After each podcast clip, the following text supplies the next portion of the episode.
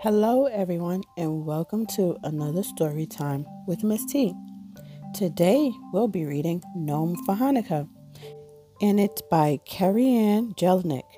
Well, let's get into it.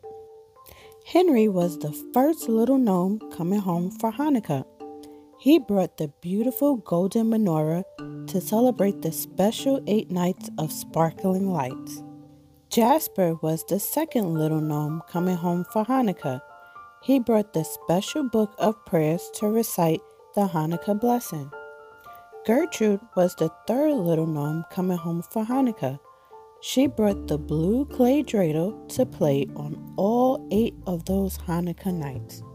Alexa and Drexel were the fourth little gnomes coming home for Hanukkah.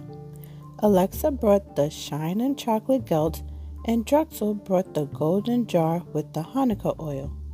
Susie was the fifth little gnome to come home for Hanukkah. She brought the delicious sweet jelly filled donuts to enjoy on all those bright nights of lights. Harold was the sixth little gnome to come home for Hanukkah. He brought the gleaming chalice that would offer the toast for the Festival of Lights. Shalom was the seventh little gnome to come home for Hanukkah. She brought the big loaf of challah bread to share with her gnomies on Hanukkah's bright night. Beatrice was the eighth little gnome to come home for Hanukkah. She brought the beautiful Star of David on her hat to remember the Jewish people on those glowing festival nights.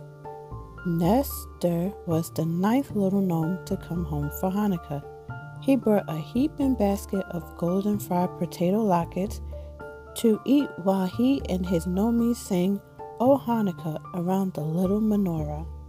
Mabel was the tenth little gnome to come home for Hanukkah.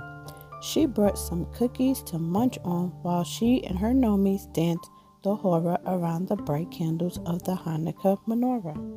All the little gnomes have come home for Hanukkah. They brought with them joy, love, and hope. As they gathered around the, to light the menorah, they all knew just how beautiful and special this holiday was to celebrate. Happy Hanukkah, little gnomes! The end. I hope you all have a happy Hanukkah, and until next time, bye.